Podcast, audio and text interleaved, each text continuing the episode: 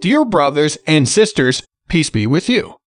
Today's devotional scripture is taken from 1 Corinthians chapter 1, verse 10 to 17. I appeal to you, brothers and sisters, in the name of our Lord Jesus Christ, that all of you agree with one another in what you say, and that there be no divisions among you, but that you be perfectly united in mind and thought.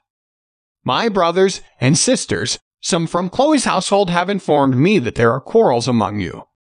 What I mean is this one of you says, I follow Paul, another, I follow Apollos, another, I follow Cephas, still another, I follow Christ.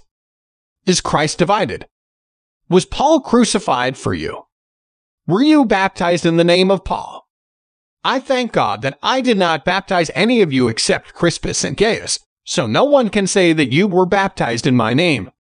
Yes, I also baptized the household of Stephanas. Beyond that, I don't remember if I baptized anyone else. For Christ did not send me to baptize, but to preach the gospel not with wisdom and eloquence, lest the cross of Christ be emptied of its power. Let us pray. Lord Jesus, please help us to trust in you when times are hard. Keep us from falling away from you. Amen.